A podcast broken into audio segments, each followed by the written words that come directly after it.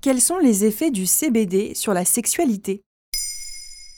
Merci d'avoir posé la question.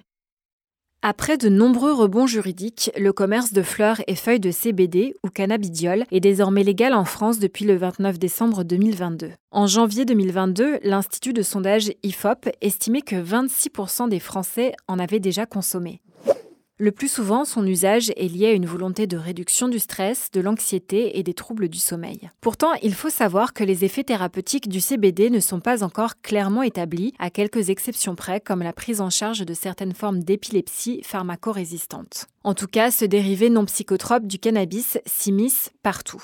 Outre les fleurs de chanvre à fumer ou à infuser, des cosmétiques, des bonbons à sucer, des huiles hydrosolubles, des cocktails et même des plats au CBD sont désormais commercialisés. Sous forme de gel, de lubrifiant ou autres produits aphrodisiaques, le cannabidiol est aussi arrivé jusque dans la chambre à coucher.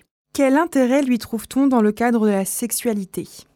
On lui prête le pouvoir d'améliorer la circulation sanguine et implicitement les érections masculines par exemple. Globalement, il augmenterait aussi les sensations, il diminuerait aussi les éventuelles douleurs pendant les rapports et serait capable de stimuler le désir sexuel.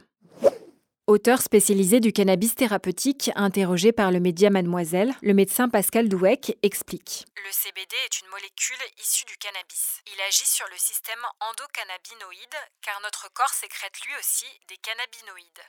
Or, nous possédons des récepteurs endocannabinoïdes sur lesquels les molécules de CBD viennent se fixer et ont des impacts sur la régulation du système nerveux.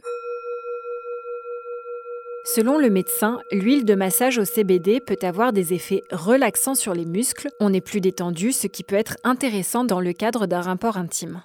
Qu'en est-il de ces supposés bienfaits contre le vaginisme, l'endométriose ou la sécheresse vaginale?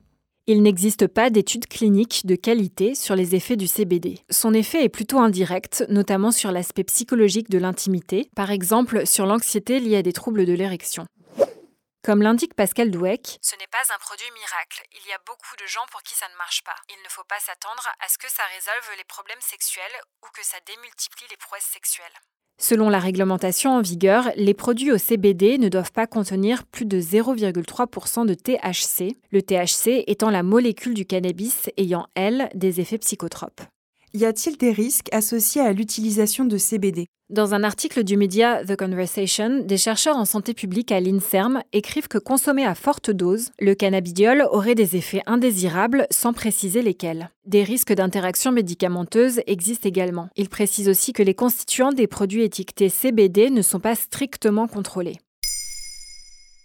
Maintenant, vous savez un épisode écrit et réalisé par Émilie Drujon. Ce podcast est disponible sur toutes les plateformes audio et si cet épisode vous a plu, n'hésitez pas à laisser des commentaires ou des étoiles sur vos applis de podcast préférés.